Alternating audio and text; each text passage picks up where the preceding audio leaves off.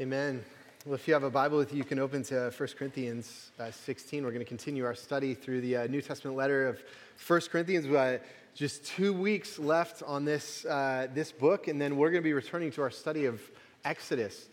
We've been looking at during the fall, the last couple years, we're picking up in, in Exodus 24, and uh, pretty much from this summer until Christmas, we're going to be looking carefully at the tabernacle construction in uh, in Exodus 24 to 34. So uh, it should be an exciting time, some really fascinating things to be studying. So I'm looking forward to that. But two more weeks in uh, 1 Corinthians. We're in 1 Corinthians 16, verses 1 to 11. This is the word of the Lord. Now, concerning the collection for the saints, as I directed the churches of Galatia, so you also are to do. On the first day of every week, each of you is to put something aside and store it up as he may prosper, so that there will be no collecting when I come. When I arrive, I will send those whom you accredit by letter to carry your gift to Jerusalem. If it seems advisable that I should go also, they will accompany me. I will visit you after passing through Macedonia, for I intend to pass through Macedonia, and perhaps I will stay with you or even spend the winter, so that you may help me on my journey wherever I go.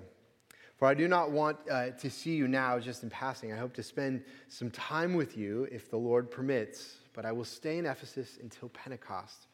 For a wide door for effective work has been opened to me, and there are many adversaries. When Timothy comes, see that you put him at ease among you, for he is doing the work of the Lord as I am. So let no one despise him. Help him on his way in peace, that he may return to, to me, for I am expecting him with the brothers. The grass withers and the flower fades, but the word of our God will stand forever. Let's pray together. Gracious Father in heaven, uh, we praise you that you have spoken to us through your holy word. And we praise you for little passages like this, tucked at the end of Paul's letters, filled with practical insight for us. And uh, we pray that you would give us ears to hear your words uh, to us, and that uh, you enable us to uh, respond to your word with faith and obedience. And uh, so we open our hearts to you and ask that your spirit would be our teacher in Christ's name. Amen. Amen. Well, uh, this morning we're coming to the last chapter of 1 Corinthians. We've, we've been studying 1 Corinthians. It took five summers uh, to go through 1 Corinthians. We just have two weeks remaining. And, you know, I don't know how many times this has happened, but, you know, I plan our sermon series years in advance, you know, what sections of what books we're going to look at. And then a year in advance, this was uh, planned a year ago. And uh, last Sunday, we had a congregational meeting where we talked about our budget and as it works out, of course, the next Sunday we're in a passage that is gives some very practical instruction about giving money to God's kingdom. And uh, that's the Lord who plans those things. And so, you know, our church every Sunday, we after the sermon, we have the offering bag that goes around, and we give an offering to the Lord every Sunday. Why is that? Well, verse two says, on the first day of every week, that's Sunday, when Christians would gather in the early church uh, each of you is to put something aside and store it up, that as he may prosper, so that there will be no collecting when I come. There's a collection that happened on, on the Lord's Day, on Sundays. And so that's what we're talking about today is the topic of tithe, tithes and offerings to the Lord. And, uh, you know, I should say, I don't think we should feel embarrassed, uh, you know, talking about a topic like tithes and offerings. Sometimes people are uncomfortable with church, you know, talking to people about giving uh, money. Uh, the topic of money and giving comes up frequently in the Bible. Actually, you know, here it comes up in 1 Corinthians 16. We're going to be in Exodus 25 in just a few weeks at the beginning of the construction of the tabernacle in the Old Testament. You know how they made the tabernacles? Everyone brought their gold, they melted it down to make the tabernacles. They had to make these contributions. It's going to come up again in, in just a few weeks. And, um, and you know, our culture has a, a strange relationship to money. Because there's really nothing that people are more private about than their money. And you know, I'll tell you as a pastor, if you were to compare the number of people who've come and talked to me and shared with me about their addiction to pornography or sexual addiction, and you compared that to the number of people who said, you know, I really want to know how the Lord wants me to use my money, which one do you think is more private topic? It's not even close. Money is way more, way more private a topic. That's we should just point at that and say that's strange. That is a weird thing. And why is that? Well, in our church, we're not embarrassed to talk about any topic in the Bible, whether it's an addiction to pornography or it's uh, giving our money to God's mission. And so, this passage we're looking at today it has just some really practical guidelines for each of us as we ask the question how should we as a community think about giving to God's mission? Three principles that I would like to draw out from this passage. This is what they are. Our giving should care for the poor. Our giving should support missionaries, and our giving should be disciplined. Three important principles that our giving should care for the poor, our giving should support missionaries, and our giving should be disciplined. And you know, one of the things I just want to point out as we're beginning, you see there in verse one how it's, it, this passage starts now concerning the collection for the saints. That expression, now concerning, shows up six times in the second half of 1 Corinthians. The first one's in 1 Corinthians 7, where Paul says, Now concerning the thing about which you wrote me. And so apparently, what happened is the Corinthian church had written a letter to Paul with a list of questions that they wanted him to, his teaching on. And so he says, Now concerning this, here's my answer. Now concerning this, here's my answer. We're coming, there's two now concernings in 1 Corinthians 16.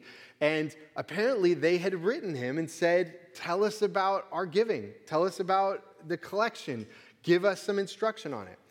And so my heart and my hope is that as a congregation, we'd have that same heart that the Corinthian church had. Say, Paul, give us instruction on this important topic. And so, uh, three principles this morning.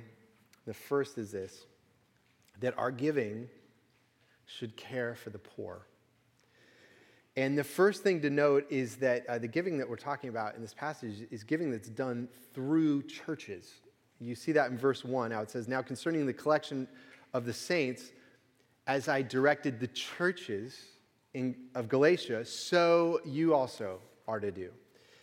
And Paul had given directions. You know, he planted all these churches in the Mediterranean world, and he'd given instructions to those, churches uh, about their financial support of God's mission in the world. And uh, here they're, they're called collections. And what that means was that there were these networks of churches that had relationships with each other, and the networks of churches supported one another financially. And so then he goes on in verse 3 and says, And when I arrive, I will send those whom you accredit by letter to carry your gift to Jerusalem. Now, what's that about, Jerusalem? Well, if you know the story of, of the Apostle Paul, when he converted and became a Christian, the Lord called him to be an apostle. And after spending time with the Lord and reflecting on his calling, he went to Jerusalem to meet with the other apostles, with Peter and James and John and tell him, hey, the Lord has called me to go. You guys are serving the Jewish population. The Lord has called me to go to the non Jewish Gentile nations and plant churches among them. And this is the gospel I want to tell to them. And so they had this meeting, and the, and the other apostles said, you know what? You're right. You're an apostle too. And they gave him the right hand of fellowship and they shook hands. And they said, we are on the same team. We're doing the same work together. But they said there's one qualification. They said that Paul needed to remember the poor especially the poor in Jerusalem. And we know that even in the early centuries of the, uh, the Christian church, there was a severe famine in, in Jerusalem. We know that both from the Bible, and actually we have other sources outside of the Bible that said in the reign of Claudius, there was, there was severe famine in the 40s. And so Paul, whenever he went throughout the Mediterranean planting churches, he would always raise money for the poor Christians in Jerusalem. And part of the reason for that was if you read Paul's letters to the early churches, one of the main pastoral issues that he's facing is that he has all these different people from different ethnic groups, especially Gentiles and Jews, who are coming into churches and worshiping together. And these are really culturally very different people, religiously different backgrounds. And now all of a sudden they're supposed to be brothers and sisters and to be a family. And so he's trying to find ways to bond them together. And so you imagine being a, a, Jewish Christian in Jerusalem and you're hearing about all these Christians around the Mediterranean who are former pagans that are now God's chosen people along with you. And you're probably thinking, well, are they really God's chosen people? I mean, are they, has God really accepted them? And then you imagine they get this gift from these uh, other former pagans who have now been so generous to care for them. What do you think that would do to their heart and that embrace to say, oh, these are our brothers and sisters. They're caring for us, they're supporting us. That's the kind of bond that Paul was trying to create through this collection. And so our giving is to bond together the global church through churches caring for each other. Now, that raises a question. We just uh, had a budget presentation a week ago. Does our church's budget reflect this co- concern for the global poor? I'd say probably not. Um, I was challenged by this passage. Our church has given away lots of money towards church planting, towards supporting missionaries, and um, not as much that we've given to the poor. And I'll tell you, it's not a simple answer of how do you give to the poor well. And how do we become a church that is partnering financially in the needs of the global church? And I think there's an interesting answer in verse 3. Verse 3 says, Paul says, And when I arrive, I will send those whom you accredit to carry your gift to Jerusalem. Uh, the Corinthian church was supposed to select people from the church who were going to carry their gift to Jerusalem and deliver it to them. Why are they going to do that? It's going to build a relationship. It's going to if the purpose is to build a bond, you got to go meet the people. You got to go know them. And when you go meet them, you're going to be a mutual blessing to each other. You're going to bring a blessing and they're going to bless you and it's going to bond you together relationally. And so we need our people to go meet Christians in other parts of the world.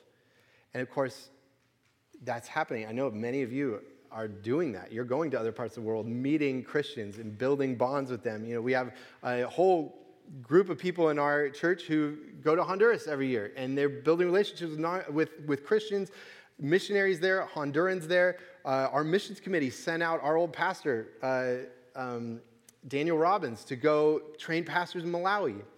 Actually, I was just uh, talking with a, a, guy in town, Brian McSwan, who's a pastor in town. Many of you know Brian, who just spent time in India. And they've been supporting church planters in northern India. Northern India is severe persecution happening in northern India, where he says basically, if anyone decides they want to be a pastor, they're basically signing up for martyrdom. And they're planting churches. And he went there and he said, You know what, man, we're giving them some financial support to help them plant churches, but they were way more a blessing to me than I was to them. And there's this bond that is happening. And so I think the key for us is we need to go visit the global church to build the relationships that urge us to partner with them. Okay? And I think that leads to our second point is not only that our giving should care for the poor, second, our giving should support missionaries. And you'll notice in verse 5 how Paul says, I will visit you after passing through Macedonia, for I intend to pass through Macedonia, perhaps I will stay with you or even spend the winter so that you may help me on my journey wherever I go. And that little phrase, you know, help me on my journey, that, is, that was a technical term in the early church for supporting missionaries. And uh, you'll, you'll see that he says the same thing about Timothy there in verse 11, where he says, So let no one despise him help him on his way in peace, which meant that missionaries would come through churches asking for support to go do their work. And so uh, Paul doesn't just think that a church is going to have money simply to care for the poor these networks of churches, but he's also assuming that the church is going to have money to support missionaries who are going out. And uh, um, Paul himself had missionary ambitions where you know, he wanted to plant all kinds of churches around the, around the Mediterranean. And he says something similar to this in the book of Romans. If you read Romans, it's Paul's greatest you know, theological work. At the end of the book of Romans, he says to the, church in Rome, I'm going to come visit you. I want to go plant churches in Spain. And my hope is that you're going to fund that work when I go there. And I should, you know, I should also add earlier in 1 Corinthians, he doesn't just say it's missionaries. But he says in 1 Corinthians 9, in the same way that the Lord commanded that those, uh, oh, in the same way the Lord commanded That's Jesus commanded that those who proclaim the gospel should get their living by the gospel. So he expects missionaries are going to come through the church. They're going to be able to be supported. There's, you know, ministers, church staff in Corinth are going to be provided for and cared for as well. And what that means is that finances are an immensely important part of the mission of Jesus' kingdom. It's immensely important. You know, I'll tell you this past year, I've been working through a, a, history book on the conversion of Western Europe from the fall of the Roman Empire in the 5th century to about the 12th century. And, you know, how did those pagan lands that, you know, just brutal barbarian lands, they transformed to become like the heart of Christendom. And they had churches everywhere and they had monasteries everywhere. And, you know, this, this foundation for a rich culture for the next thousand years. How did that happen? Overwhelmingly, it was these ambitious missionaries who were like, I'm going to this new people group. They might kill me. But they would partner with someone who had resources. And they would say, you know what? I'm going to give you this plot of land. I'm going to build a monastery there. I'm going to build a church there. I'm going to build a school there. And we're going to, we're going to care for the people in this whole region. It was that partnership. And these families that had resources. And what we have to understand is we are the family with means in the global church. We have to recognize that. Because we, you know, we often think that God's kingdom is this purely spiritual thing. But Jesus says, your king, we should pray, Your kingdom come, your will be done on earth as it is in heaven. And as soon as you get into any kind of missionary work or church work, you find that all the earthiness of any endeavor in the world is true in church work as well. You got budgets and you got finances and you got staff and you got HR and you got you got to have buildings and you got to have utilities and all these practical things are nece- essential for the work of the kingdom. And you know, I just want you to imagine like just take everyone in this room. Let's say all of you made a list and you were like, you know, if a church was really getting it, they were really doing what Jesus wanted the church to be, just list out everything that that church would do. What would be on that list?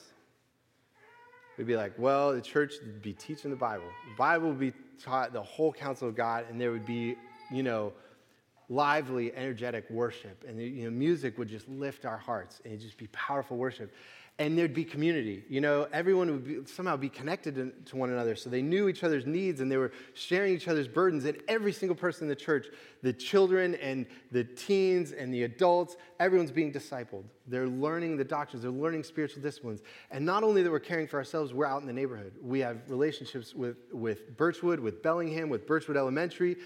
We're sending out church planters, we're sending out missionaries. We're, you know, these are all just the basics, right? I mean, all this to say, I hope my church is doing that. And you know, most churches is kind of like maybe they're doing a couple of them. And all of us want to be like, our church is doing the whole picture. It's a full picture.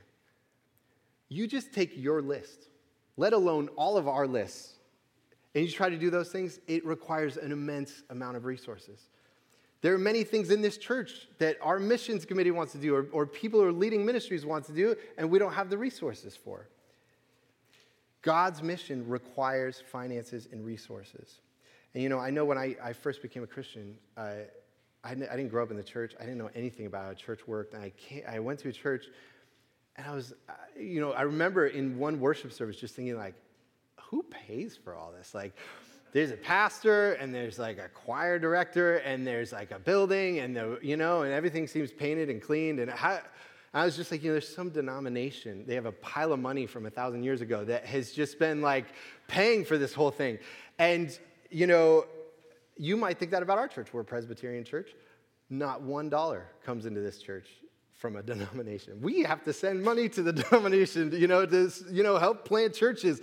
This is totally a family thing that you and me are putting together. It's grassroots, it's crowdsourced. That's what we're doing, and we're all playing a role. And, uh, and I think for, you know, all of us being here, we, the reason we're Christians is we said, you know, God's kingdom, Jesus' love for me, the, being a part of the church is the most important part thing in my life. And so that's why our finances reflect how deeply important this is to each one of us. And so our giving should support missionaries and should support the people who are doing the work of God's kingdom. I want to add one other point on this. You know, Paul does not leave it at financial support for missionaries.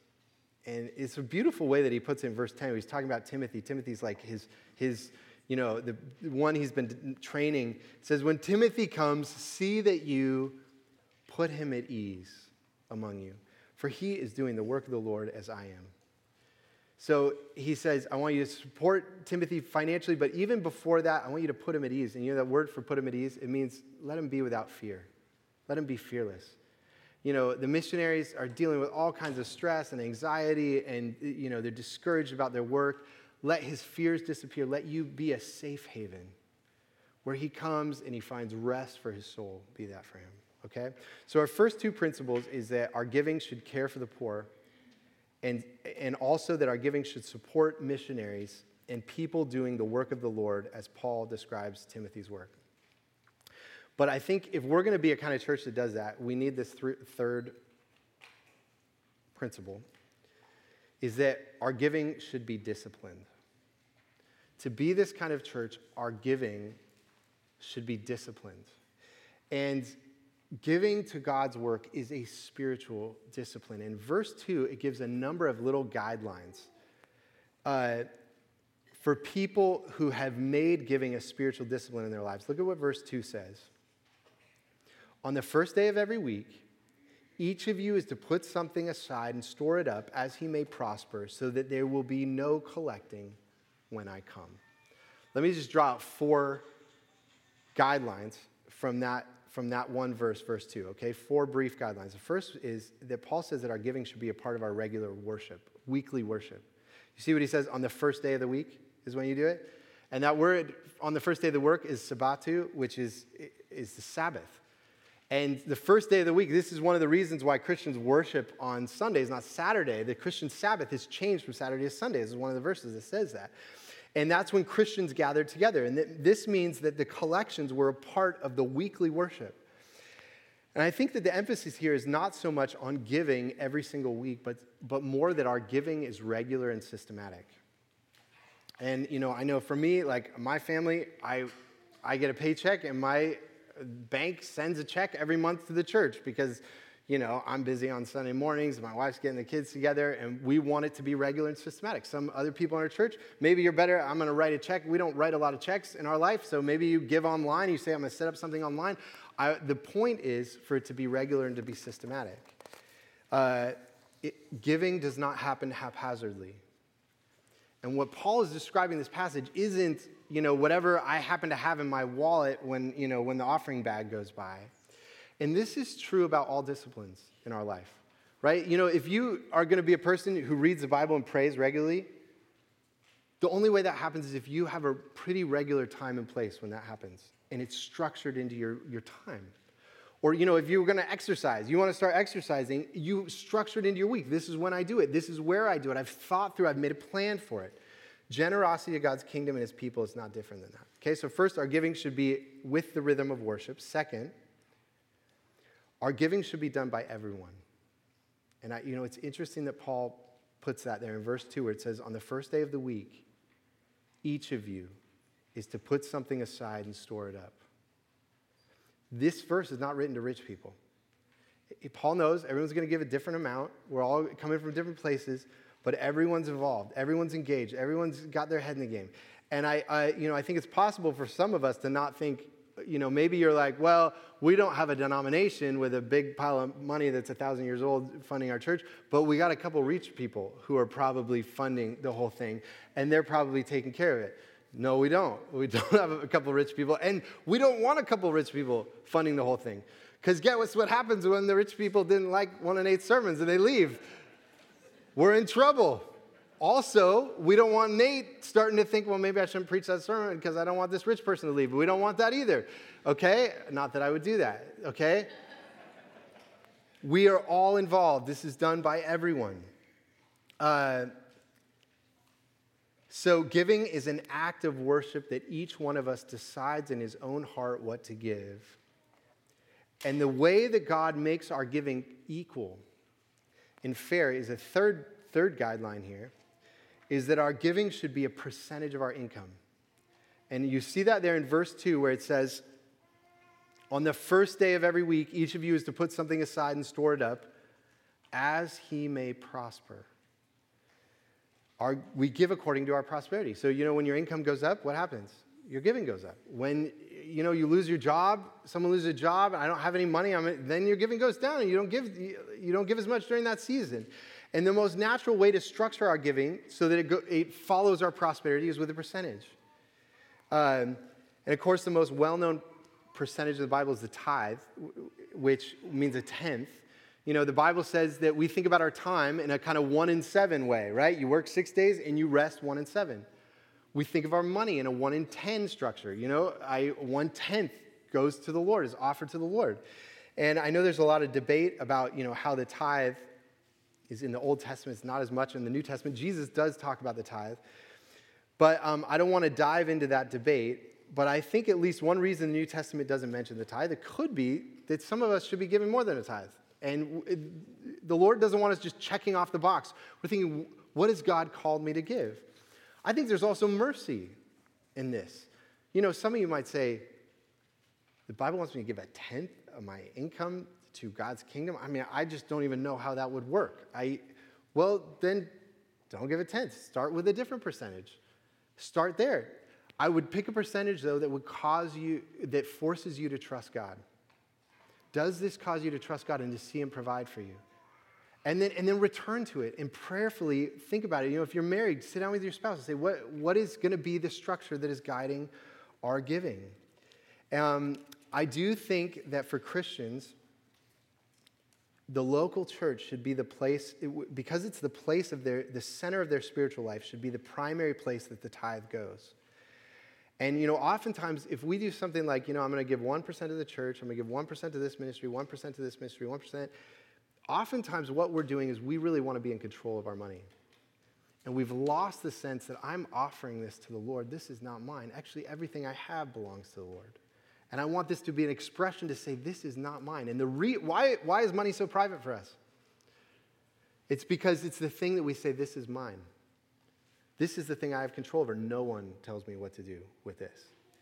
And so I think that's part of the challenge here. Um, I think the percentage also is simply has a practical purpose for how our church is run. You know, uh, my dad became a Christian late in life, and uh, he had been coming to our church regularly from when the church began. Our church is 10 years old. And then just two years ago, he came up to me, he's like, so, wait, you're telling me that the way our church is run is because all the people that are there every Sunday are tithing and that's what pays all our bills? I was like, You didn't know that? You didn't know that's how, after all these years? He was like, I had no idea that that's how it works. And so, when we are following these guidelines of a regular structure done by everyone, a, a percentage of our income that follows our prosperity, then it saves us from this fourth principle, which is that our giving should avoid crisis campaigns. Right? He ends verse 2 by saying, On the first day of the week, each of you is to put something aside and store it up as he may prosper, so that there will be no collecting when I come. He says, When I come to the collection, I don't want to have to pull it out at everyone. It's that you've been regularly setting aside as a discipline and, in, in a structure and rhythm to your life. And so here's the picture a church who is caring for the poor and supporting the expansion of the gospel through disciplined giving that looks like every member on a regular basis giving a percentage of their income to God's work in the world. So the question is how does a church become like that? Is it from church leaders kind of hammering everyone, say, well, you need to give more money, you need to give more money? Um, well, it's really interesting because, you know, after this passage, 1 Corinthians, Paul gave this instruction about them, about their collection, and the Corinthians didn't do, do very well. They started off pretty zealous for it, and then it kind of petered off. And the reason we know that is because Paul sent a second letter, which is called Second Corinthians, which is in the Bible. And in that letter, it, this doesn't just get a little paragraph in the end of the letter. In the heart of the letter, Second Corinthians 8 and 9 are all devoted to this topic, to the collection. And you'd be curious okay, Paul gave these instructions, they didn't do it. How is he going to motivate them to really follow through on what God's calling them to do financially? Is he going to hammer them with guilt? Is he going to beat them up with God's commanded you to do this? This is what he says, maybe the most important verse in the Bible on giving in 2 Corinthians 8 9. For you know the grace of our Lord Jesus Christ, that though he was rich, yet for your sake he became poor, so that you by his poverty might become rich. He says the gospel. You need to think about the gospel, the heart of what you believe that Jesus, the Son of God, the firstborn over all creation, you know, the owner of heaven and earth, the richest being that ever existed, was born into a poor family, was homeless, and left to die on a cross so that all the riches of heaven might be yours. That story, that hope, that message is what gives the power to make us a generous people. Because Paul does not want churches where people feel forced or guilted into giving. His vision is for us to be cheerful givers giving from a place of joy and confidence of God and love for his kingdom. And that joy only comes from the gospel that the king of the universe became poor so that I might become rich. And when that message lives in us as a community, we become the kind of community Paul is describing who cares for the poor, who supports God's missionaries, and is disciplined, loves the discipline of giving to God's good kingdom. And so, how do we become generous? Believe the gospel, let it shape us. And uh, we will become the fruitful tree that Paul is describing in this passage. Let's pray together.